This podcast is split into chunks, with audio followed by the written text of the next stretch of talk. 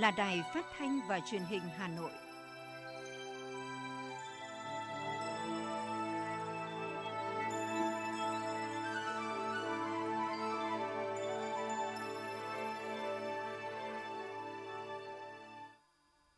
Thưa quý vị và các bạn, bây giờ là chương trình thời sự của Đài Phát thanh và Truyền hình Hà Nội, phát trực tiếp trên sóng phát thanh tần số FM 90 MHz. Hôm nay thứ bảy, ngày 6 tháng 11 năm 2021, chương trình có những nội dung chính sau đây. Thủ tướng Phạm Minh Chính và đoàn đại biểu cấp cao Việt Nam đã rời Paris, kết thúc tốt đẹp chuyến thăm chính thức Cộng hòa Pháp. Đồng chí Đinh Tiến Dũng, Ủy viên Bộ Chính trị, Bí thư Thành ủy chủ trì hội nghị đối thoại tháo gỡ khó khăn đối với các doanh nghiệp trên địa bàn thành phố trong bối cảnh dịch Covid-19. Bộ Y tế yêu cầu các đơn vị xử lý nghiêm các trường hợp vi phạm về tiêm chủng. Dự án đường sắt Cát Linh Hà Đông được khai thác thương mại từ 7 giờ sáng nay. Phần tin thế giới có những thông tin. Tính đến sáng nay, thế giới ghi nhận 249,5 triệu ca nhiễm COVID-19. Quốc gia chịu ảnh hưởng nghiêm trọng nhất vẫn là Mỹ. Từ ngày 10 đến ngày 12 tháng 11, Quốc hội Nhật Bản tổ chức kỳ họp đặc biệt để thảo luận và thông qua dự thảo ngân sách bổ sung cho tài khóa năm 2021. Sau đây là nội dung chi tiết sẽ có trong chương trình.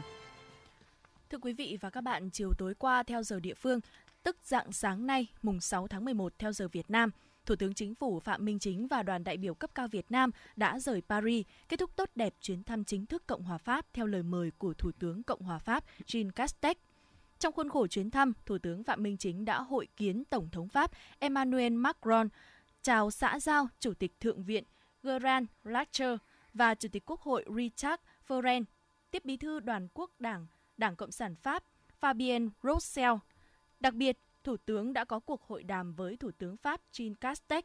Trong các cuộc tiếp xúc, tất cả các vấn đề hai bên đưa ra thảo luận đều đạt được sự đồng thuận cao. Hai bên khẳng định quyết tâm làm sâu sắc hơn mối quan hệ đối tác chiến lược giữa hai nước. Việt Nam và Pháp khẳng định tình đoàn kết trong đại dịch COVID-19 và tầm quan trọng của việc thúc đẩy tiếp cận công bằng, bình đẳng vaccine và thuốc điều trị COVID-19. Hai nước tái khẳng định mong muốn tăng cường hợp tác trước những thách thức chung như vấn đề biến đổi khí hậu. Hai bên thể hiện quyết tâm làm sâu sắc hơn nữa quan hệ hợp tác trong lĩnh vực văn hóa, nhất là dạy tiếng Pháp, hợp tác trong lĩnh vực luật pháp và tư pháp. Hai bên nhấn mạnh khoa học và công nghệ cũng như giáo dục đại học là một trong những lĩnh vực ưu tiên trong hợp tác song phương.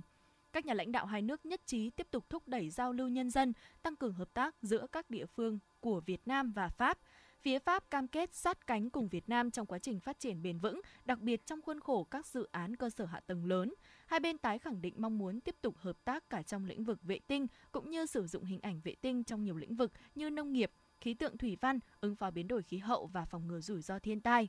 Việt Nam hoan nghênh các khoản đầu tư của Pháp vào lĩnh vực logistics và hạ tầng cảng biển, cho phép tạo thuận lợi cho thương mại giữa hai nước và cam kết duy trì hợp tác trong lĩnh vực này nhằm tránh gián đoạn chuỗi cung ứng, hợp tác trong lĩnh vực đô thị bền vững, đặc biệt là tại Hà Nội với các dự án giao thông và quy hoạch đô thị, triển khai chợ đầu mối trong tương lai. Đối với các vấn đề khu vực và quốc tế, Việt Nam và Pháp nhất trí nỗ lực hoạt động theo hướng tăng cường các quan hệ đối tác giữa EU với Việt Nam và EU với ASEAN trong khuôn khổ chiến lược Ấn Độ Dương-Thái Bình Dương của EU và nhiệm kỳ Pháp làm Chủ tịch EU trong nửa đầu năm 2022. Việt Nam và Pháp tái khẳng định tôn trọng đầy đủ Công ước Liên Hợp Quốc về luật biển năm 1982, cũng như giải quyết hòa bình các tranh chấp, loại trừ mọi hành động sử dụng hoặc đe dọa sử dụng vũ lực – hai bên khẳng định tầm quan trọng của việc duy trì an ninh, an toàn, tự do hàng hải và hàng không ở tất cả các vùng biển và đại dương, đặc biệt là ở Biển Đông, trên cơ sở tuân thủ các nguyên tắc của luật pháp quốc tế. Cũng trong khuôn khổ chuyến thăm, Thủ tướng Phạm Minh Chính đã tiếp nhiều doanh nghiệp hàng đầu của Pháp và châu Âu. Dự diễn đàn doanh nghiệp Pháp Việt cùng lãnh đạo Pháp chứng kiến lễ ký kết trao nhận gần 40 thỏa thuận hợp tác và thỏa thuận kinh tế trên nhiều lĩnh vực, trong đó có nhiều thỏa thuận dự án có ý nghĩa và giá trị lớn như thỏa thuận hợp tác giữa Bộ Tư pháp Việt Nam và Tham chính Viện Cộng hòa Pháp giai đoạn 2021-2026, thỏa thuận hành chính giữa Bộ Giáo dục và Đào tạo Việt Nam và Bộ Giáo dục Đại học, nghiên cứu và đổi mới của Cộng hòa Pháp về việc công nhận văn bằng và các quá trình đào tạo. Biên bản ghi nhớ giữa hãng hàng không Vietjet Air và tập đoàn Sanpran – về thúc đẩy hợp tác chiến lược toàn diện trên cơ sở doanh số trị giá 10 tỷ đô la Mỹ. Biên bản ghi nhớ hợp tác trị giá 2 tỷ euro giữa hãng hàng không Bamboo Airways và tập đoàn Sanpran. Một trong những ưu tiên được Thủ tướng Phạm Minh Chính đề cập nhiều trong các cuộc trao đổi là quan hệ hợp tác giữa hai nước trong lĩnh vực y tế, nhất là về phòng chống dịch bệnh, phát triển y tế dự phòng. Để cụ thể hóa nội dung này, Thủ tướng đã có các hoạt động như tiếp giám đốc chương trình COVAX Aurelia Nguyễn gặp gỡ các bác sĩ chuyên gia y tế Pháp Việt thăm Viện Pasteur.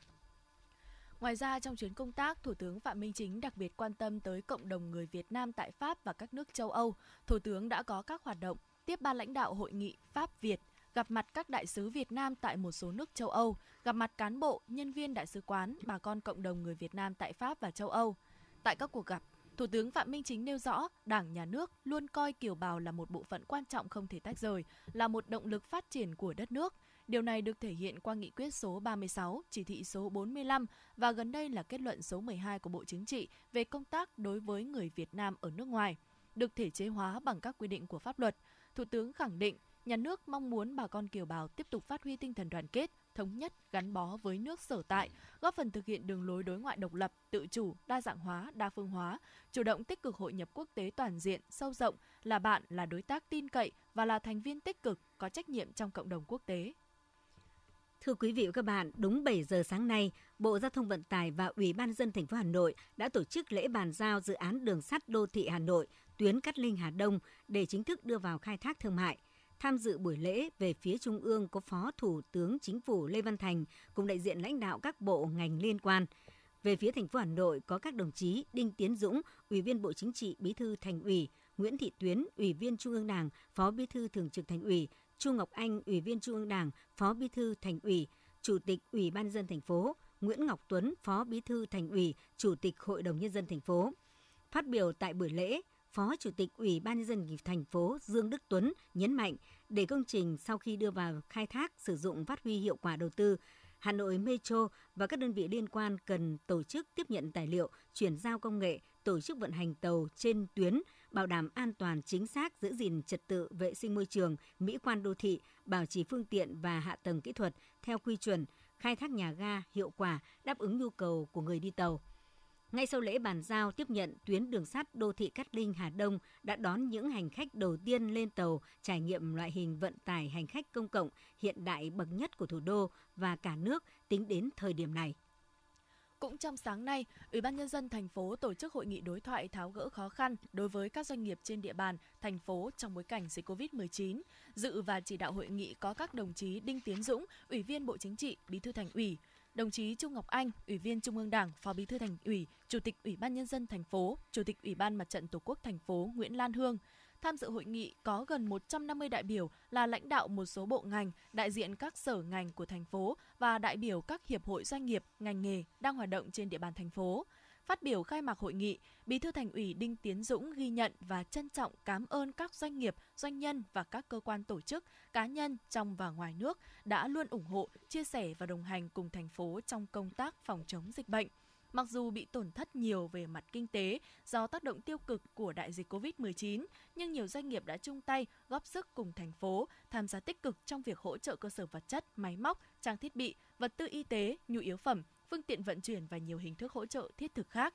Qua đó đã chung tay cùng thành phố từng bước kiểm soát tình hình dịch COVID-19. Bí thư Đinh Tiến Dũng khẳng định, đồng hành và chia sẻ trước những khó khăn của doanh nghiệp với phương châm sức khỏe của doanh nghiệp là sức khỏe của nền kinh tế, chính quyền thành phố đã và đang nỗ lực hết mình thực hiện đồng bộ các biện pháp để kiểm soát dịch bệnh sớm nhất và nhanh nhất, tập trung tháo gỡ khó khăn, hỗ trợ doanh nghiệp vượt qua khó khăn để duy trì và phục hồi sản xuất kinh doanh, giảm thiểu tác động tiêu cực từ đại dịch COVID-19 xác định ngoại lực đến từ các nhà đầu tư nước ngoài là nhân tố quan trọng nội lực đến từ các doanh nghiệp trong nước là nhân tố quyết định đến sự phát triển bền vững, tính tự chủ của nền kinh tế. Đồng chí Đinh Tiến Dũng nhấn mạnh, các kiến nghị đề xuất từ phía doanh nghiệp, các hiệp hội cũng sẽ là cơ sở quan trọng để thành phố thực hiện các giải pháp khôi phục và phát triển kinh tế một cách thực chất hơn và hiệu quả hơn, xây dựng môi trường đầu tư kinh doanh thuận lợi, an toàn và lành mạnh cho cộng đồng doanh nghiệp và các nhà đầu tư kinh doanh trên địa bàn thủ đô.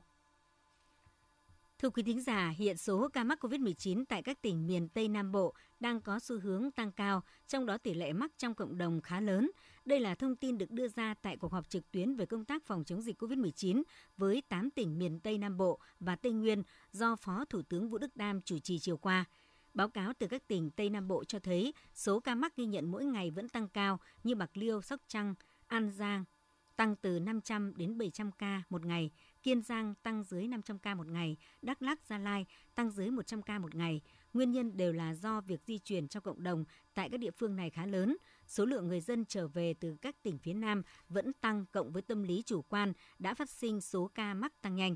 Một số doanh nghiệp địa phương như tại thành phố Cần Thơ còn chưa thực hiện nghiêm các quy định phòng chống dịch của Bộ Y tế. Các ý kiến tại cuộc họp đều khẳng định việc thích ứng linh hoạt, an toàn theo nghị quyết 128 của chính phủ hiện nay, một phần là để tránh đứt gãy trong chuỗi sản xuất, để các doanh nghiệp ổn định phát triển. Tuy nhiên, các địa phương cần phải tuyên truyền để thực hiện nghiêm các quy định phòng chống dịch, có thể cân nhắc để triển khai lại một cung đường, hai điểm đến, doanh nghiệp tự xét nghiệm, đặc biệt cần đẩy nhanh việc tiêm vaccine để phủ nhanh mũi một. Ông Đỗ Xuân Tuyên, Thứ trưởng Bộ Y tế cho biết giám sát và xét nghiệm đối với những cái cho các chí giám sát đánh giá, những cái người đó mà có nguy cơ cao. Thì các chí thấy nếu mà tất cả thành phố Hồ Chí Minh về, các chí thấy giám sát thấy cần phải phải xét nghiệm, các chí tổ chức xét nghiệm. Hai là cách đi chúng tôi nói rõ là cách đi giám sát sức khỏe một cách phù hợp, thì có thể các chí tập trung hoặc là tại nhà. Tại cuộc họp, Phó Thủ tướng Vũ Đức Đam đã đề nghị các tỉnh, thành phố cần nêu rõ kiến nghị, yêu cầu về vật tư trang thiết bị y tế, đặc biệt là các tỉnh ngoài Cần Thơ cần phải đẩy mạnh thật nhanh tiến độ tiêm vaccine, tính bằng ngày, bằng giờ. Phó Thủ tướng yêu cầu Bộ Y tế phải có trách nhiệm cung cấp đủ vaccine, ưu tiên tối đa cho các tỉnh Tây Nam Bộ, Tây Nguyên và Bình Thuận. Phó Thủ tướng Vũ Đức Đam nhấn mạnh. Các ông tập trung kịch liệt tiêm vaccine và tiêm tinh thần của mình ấy, là các ông chí tổ chức tiêm từng cái khu vực, từng cụm tỉnh một, sau đó tỉnh nọ giúp tỉnh kia. Bây giờ ví dụ mình tập trung, mình tiêm hết tỉnh này rồi, hết huyện này rồi, mình cuốn thẳng làm nhanh nhất có thể cho tôi. Phó Thủ tướng nhấn mạnh hiện nay chúng ta đã chấp nhận chuyển mục tiêu Zero Covid sang có số ca mắc COVID-19. Vì vậy, phải tăng cường sàng lọc tại các bệnh viện, giám sát các trường hợp có triệu chứng ho sốt trong cộng đồng và phát huy vai trò tổ COVID cộng đồng. Sáng nay, Trung tâm Kiểm soát Bệnh tật thành phố Hà Nội thông báo tìm người trên địa bàn thành phố có đến làm việc tại tòa nhà văn phòng Tramvit và khách sạn Grand Plaza số 117 Trần Duy Hưng, Trung Hòa, Cầu Giấy từ ngày 28 tháng 10 đến ngày 6 tháng 11. Tại hai tòa nhà đã có 8 người được xác định là F0. Người đến các địa điểm trên thực hiện tự cách ly tại nhà hoặc nơi lưu trú và liên hệ ngay với trạm y tế, trung tâm y tế trên địa bàn, trung tâm y tế quận Cầu Giấy hoặc CDC Hà Nội để được hướng dẫn và tư vấn. Cũng trong sáng nay, Trung tâm Kiểm soát Bệnh tật CDC Hà Nội phát đi thông báo tìm người trên địa bàn thành phố đã đến Học viện Tài chính số 58 phố Lê Văn Hiến, tổ dân phố số 6, phường Đức Thắng, quận Bắc Từ Liêm trong khoảng thời gian từ ngày 26 tháng 10 đến 18 giờ ngày 4 tháng 11. Theo CDC Hà Nội, người đến địa điểm trên thực hiện tự cách ly tại nhà, nơi lưu trú và liên hệ ngay với trạm y tế, trung tâm y tế trên địa bàn hoặc gọi điện đến số đường dây nóng trạm y tế phường Đức Thắng hoặc trung tâm y tế quận Bắc Từ Liêm hoặc CDC Hà Nội để được hướng dẫn và tư vấn. Đây là thông báo tìm người thứ ba được CDC Hà Nội phát đi kể từ hôm qua đến nay sau khi phát hiện các F0 có đến những địa điểm này.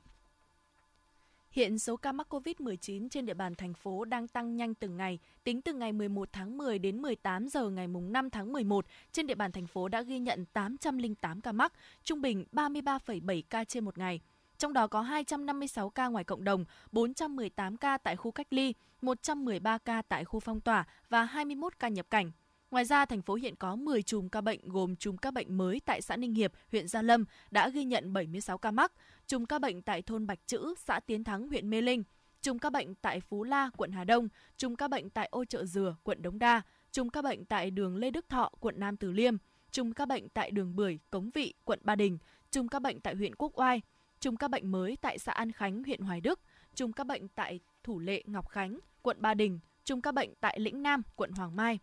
CDC Hà Nội khuyến cáo tất cả người dân trên địa bàn Hà Nội khi có một trong các biểu hiện như sốt, ho, đau họng, khó thở, đau người, mệt mỏi, ớn lạnh, giảm hoặc mất vị giác hoặc khứu giác cần liên hệ ngay với trạm y tế phường, xã nơi lưu trú để được hướng dẫn và làm xét nghiệm SARS-CoV-2 miễn phí nhằm phát hiện sớm nguy cơ mắc bệnh COVID-19. Thưa quý vị các bạn, dự kiến ngày 8 tháng 11 tới đây, học sinh nhiều khối lớp của 18 huyện thị xã của Hà Nội sẽ trở lại trường học. Dù đã chuẩn bị kỹ lưỡng về các điều kiện dạy học và phòng chống dịch, trong khi các em học sinh rất mong chờ, thì nhà trường vẫn còn khá nhiều lo lắng, phản ánh của phóng viên thời sự. Sau 7 tháng ở nhà thì được cùng các bạn đến trường để dọn dẹp vệ sinh để chuẩn bị đến lớp học là niềm vui lớn với các em học sinh. Khẩn trương là không khí tại các trường học thuộc 18 huyện thị của Hà Nội lúc này. Không chỉ giáo viên mà còn có sự giúp sức của phụ huynh để lau dọn khử khuẩn, chuẩn bị đón các con tới trường. Tất cả đều có một niềm vui chung là các con được đến trường gặp lại bạn bè thầy cô. Chị Vũ Thị Huyền Trang, phụ huynh học sinh và cô giáo Nguyễn Thu Ngọc, trường Trung học cơ sở Nguyễn Trãi A Hà Nội cho biết. Rất là phấn khởi được đến để dọn vệ sinh và để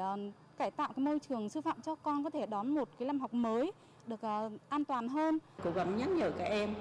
là thực hiện nội quy phòng dịch để góp phần thực hiện thắng lợi nhiệm vụ năm học. Ngoài chuẩn bị đủ về điều kiện học tập và phòng dịch thì việc đảm bảo giãn cách là điều khiến các trường chăn trở. Nhiều phương án được đưa ra để cân nhắc lựa chọn như chia lớp, chia buổi, song với phương án nào thì gánh nặng lên giáo viên là rất lớn. Cô giáo Nguyễn Thị Minh Phương, hiệu trưởng trường tiểu học B, thị trấn Văn Điển, Hà Nội cho biết thêm. Phương án tối ưu nhất chắc là phương án là một lớp sẽ chia thành hai phòng liền nhau. Chứ còn phương án mà từ ca sáng ca chiều thì các cô không đủ sức khỏe. Vì đi đi lại lại như thế vất vả lắm và bố trí thêm giáo viên năng khiếu để ví dụ không phải là một một buổi học có 4 tiết mà chúng tôi chỉ còn độ 2 tiết đến 3 tiết thôi để cho giảm nhẹ cho các đồng chí.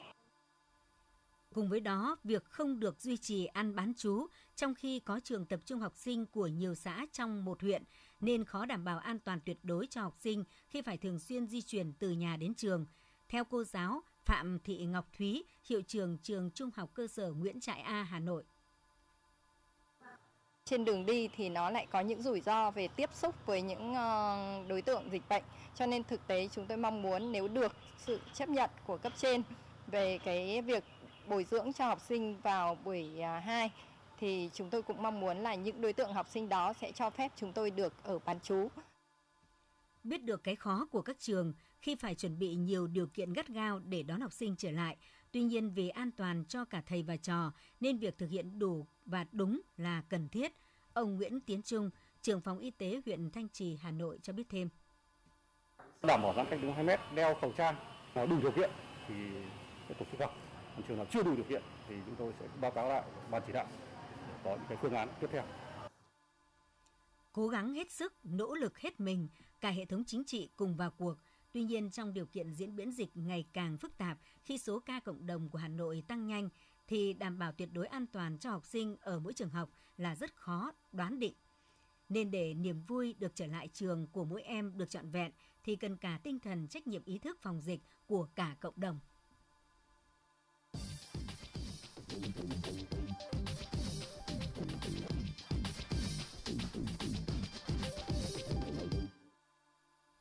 Tiếp tục là phần tin. Thưa quý vị và các bạn, Phó Thủ tướng Chính phủ Vũ Đức Đam vừa ký quyết định về việc tổ chức Ngày sách và Văn hóa đọc Việt Nam. Ngày sách và Văn hóa đọc Việt Nam được tổ chức vào ngày 21 tháng 4 hàng năm trên phạm vi toàn quốc. Ngày sách và Văn hóa đọc Việt Nam nhằm khẳng định vị trí, vai trò và tầm quan trọng của sách đối với việc nâng cao kiến thức, kỹ năng phát triển tư duy, giáo dục và rèn luyện nhân cách con người, khuyến khích và phát triển phong trào đọc sách trong cộng đồng, tạo dựng môi trường đọc thuận lợi, hình thành thói quen đọc sách trong gia đình, trường học, cơ quan, tổ chức, góp phần xây dựng xã hội, xã hội học tập.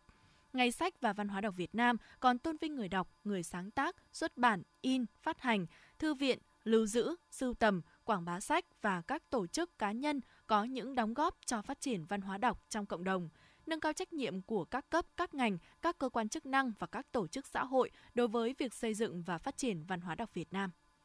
Nhiều tỉnh thành triển khai tiêm vaccine COVID-19 cho trẻ em, đó là các địa phương gồm Đồng Nai, Đà Nẵng, Quảng Ninh, Sóc Trăng, Bình Thuận, Bình Dương, Kiên Giang, Thành phố Hồ Chí Minh. Vaccine được tiêm là loại đã được Bộ Y tế phê duyệt với hai liều cơ bản, đối tượng và tiêm cùng loại – các huyện, thị xã, thành phố duy trì điểm tiêm cố định tại bệnh viện đa khoa và đảm bảo trẻ em phải được tiêm ở các cơ sở y tế. Trước tình hình có một số địa phương, một số cơ sở tiêm chủng chưa thực hiện nghiêm các hướng dẫn trong tiêm vaccine phòng COVID-19, cũng như trong tiêm chủng thường xuyên dẫn đến một số sai sót đáng tiếc xảy ra, Bộ Y tế đã có văn bản về việc đảm bảo an toàn tiêm chủng gửi Sở Y tế các tỉnh, thành phố trực thuộc Trung ương. Theo đó, Bộ Y tế đề nghị các địa phương thực hiện đúng các quy định về tiếp nhận, vận chuyển, bảo quản vaccine, tuân thủ đầy đủ các quy trình tiêm chủng cả trước tiêm, trong tiêm và sau tiêm theo quy định. Các đơn vị lập kế hoạch tiêm chủng thường xuyên và triển khai chiến dịch tiêm chủng vaccine phòng COVID-19, đảm bảo phù hợp, rõ ràng, tránh trồng chéo, xử lý nghiêm các trường hợp vi phạm trong quá trình tổ chức tiêm chủng. Người đứng đầu phải chịu trách nhiệm trước Bộ Y tế, Ủy ban Nhân dân tỉnh nếu để xảy ra vi phạm. Thưa quý vị và các bạn, có thể nói thời gian qua, phong trào toàn dân tham gia phòng cháy chữa cháy đã được nhân dân thủ đô hưởng ứng tích cực với nhiều hoạt động thiết thực, trong đó cán bộ hội viên phụ nữ luôn là lực lượng sung kích đi đầu, góp phần xây dựng cuộc sống an toàn và văn minh. Chi hội phụ nữ số 6 phường Viễn Vĩnh Phúc có 79 hội viên, chủ yếu là cán bộ hưu trí thuộc địa bàn dân cư số 6. Tổng số nhân khẩu của tổ là 897 người và 232 hộ gia đình. Việc chấp hành các quy định an toàn phòng cháy chữa cháy đã được thực hiện nghiêm túc, cùng với nâng cao chất lượng công tác hội, cán bộ hội viên phụ nữ trên địa bàn quận Ba Đình còn tích cực tham gia các hoạt động tại địa bàn dân cư, trong đó mô hình chi tổ phụ nữ an toàn về phòng cháy chữa cháy. Trong thời gian tới, Hội Liên hiệp Phụ nữ quận Ba Đình sẽ tiếp tục nhân rộng mô hình này để tiếp tục phát huy vai trò sung kích, nâng cao ý thức tự giác chấp hành các quy định của pháp luật về phòng cháy chữa cháy, góp phần xây dựng cuộc sống an toàn và văn minh. Bộ Văn hóa, Thể thao và Du lịch đã ban hành văn bản về việc hướng dẫn tạm thời thí điểm đón khách du lịch quốc tế đến Việt Nam. Theo đó, việc thí điểm đón khách du lịch quốc tế theo 3 giai đoạn. Bắt đầu từ tháng 11 này, giai đoạn 1 sẽ thí điểm đón khách quốc tế theo các chương trình du lịch chọn gói, thông qua các chuyến bay thuê, chuyến và thương mại quốc tế tại các khu vực. Cơ sở dịch vụ du lịch được lựa chọn tại thành phố Phú Quốc, Kiên Giang, Khánh Hòa, Quảng Nam, Đà Nẵng, Quảng Ninh. Giai đoạn 2 từ tháng 1 năm 2022, mở rộng phạm vi đón khách du lịch quốc tế, khách có thể tham gia các chương trình du lịch kết hợp các điểm đến tại 5 địa phương ở giai đoạn 1. Sau khi khách du lịch đã hoàn thành chương trình du lịch tại điểm đến đầu tiên trong thời gian 7 ngày. Giai đoạn 3 mở cửa lại hoàn toàn đối với thị trường khách du lịch quốc tế. Thời điểm bắt đầu giai đoạn 3 sẽ căn cứ tình hình dịch bệnh thực tế và trên cơ sở đánh giá kết quả đón khách du lịch quốc tế trong hai giai đoạn đầu. Cục Hàng không Việt Nam vừa có văn bản báo cáo Bộ Giao thông Vận tải đánh giá việc thực hiện quy định tạm thời và kế hoạch tổ chức khai thác các đường bay nội địa chở khách thường lệ. Theo đó, cục đã đề xuất tăng tần suất 3 đường bay trục Hà Nội, Thành phố Hồ Chí Minh, Hà Nội Đà Nẵng và Đà Nẵng Thành phố Hồ Chí Minh lên tổng số không quá 19 chuyến khứ hồi một ngày trong tháng 11. Với các đường bay khác cũng đề nghị tăng tần suất lên chuyến một ngày và khai thác bay nội địa từ tháng 12 năm 2021. Trước đó, Cục Hàng không Việt Nam cũng có đề xuất tổ chức chuyến bay chở khách quốc tế thường lệ, chở khách đi và đến Việt Nam theo 4 giai đoạn, bắt đầu từ tháng 1 năm 2022. Trước đây tôi thích ăn đồ mặn, vợ tôi kêu ca nhưng tôi không nghe. Hai năm trước tôi phải nhập viện vì một cơn đột quỵ do huyết áp quá cao. Bác sĩ nói một trong những nguyên nhân chính của căn bệnh là tôi ăn nhiều đồ mặn. Căn bệnh này không chỉ làm khổ tôi mà còn biến tôi trở thành gánh nặng cho gia đình. Ăn nhiều muối, bột canh, hạt nêm, nước mắm, nước tương có thể dẫn đến tăng huyết áp và đột quỵ. Tổ chức Y tế Thế giới khuyến cáo chỉ nên ăn dưới 5 gram muối mỗi ngày, nhưng chúng ta hiện đang ăn gấp đôi số lượng đó. Giảm một nửa lượng muối ăn ngày bằng cách cho bớt muối, chấn nhẹ tay, giảm ngay đồ mặn.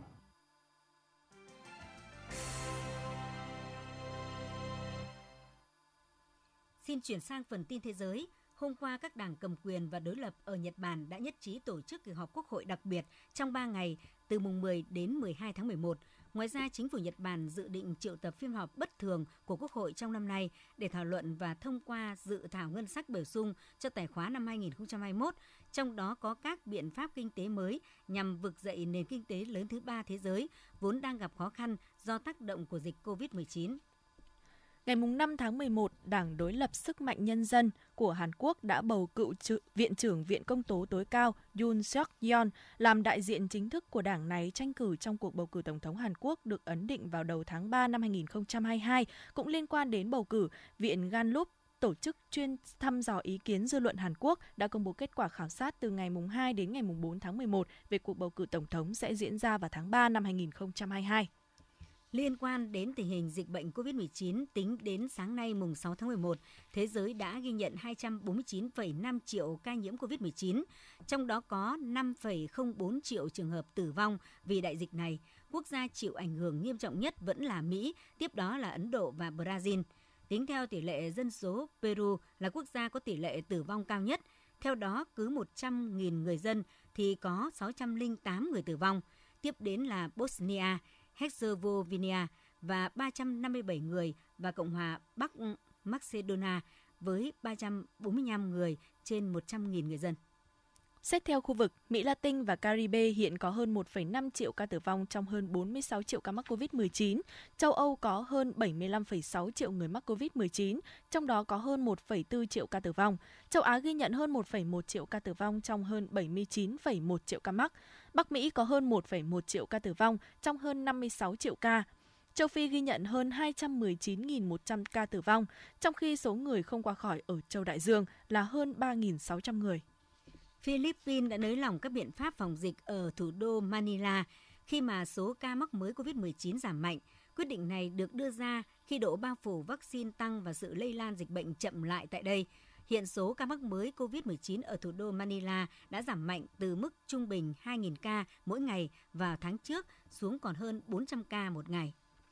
Nga ghi nhận gần 1.200 ca tử vong do dịch COVID-19, tiếp tục ở mức cao mới vượt trên mức một ngày trước đó. Kể từ tháng 9, Nga liên tục ghi nhận số ca nhiễm và tử vong mỗi ngày đều ở mức cao. Giới chức y tế Nga cảnh báo các bệnh viện đã rơi vào tình trạng quá tải trước làn sóng lây nhiễm tăng mạnh. Hiện số người Nga đã tiêm phòng đầy đủ vaccine COVID-19 ở mức 35% trong số gần 146 triệu dân. Hôm qua, Đức đã ghi nhận số trường hợp mắc COVID-19 mới gia tăng trong ngày thứ hai liên tiếp với 37.120 ca so với 33.949 ca của ngày 4 tháng 11. Số ca tử vong vì virus SARS-CoV-2 cũng tăng thêm 154 người, nâng tổng số người thiệt mạng lên 96.346 người. Cơ quan thảm họa Indonesia cho biết mưa lớn ngày 4 tháng 11 đã gây lũ quét trên đảo Java, làm ít nhất 8 người thiệt mạng trong khi các nhân viên cứu hộ đang tìm kiếm người sống sót dưới sườn đồi ngập bùn. Trước đó, hồi tháng 4, hơn 200 người đã thiệt mạng tại một quần đảo ở cực đông của Indonesia và nước Đông Timor láng giềng khi cơn bão nhiệt đới Seroja quét qua.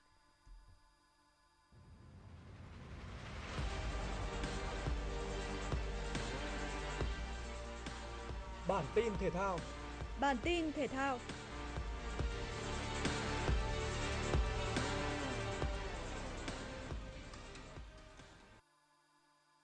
Dạng sáng nay đã diễn ra trận đấu sớm vòng 11 giải Ngoại hạng Anh giữa Southampton và Aston Villa.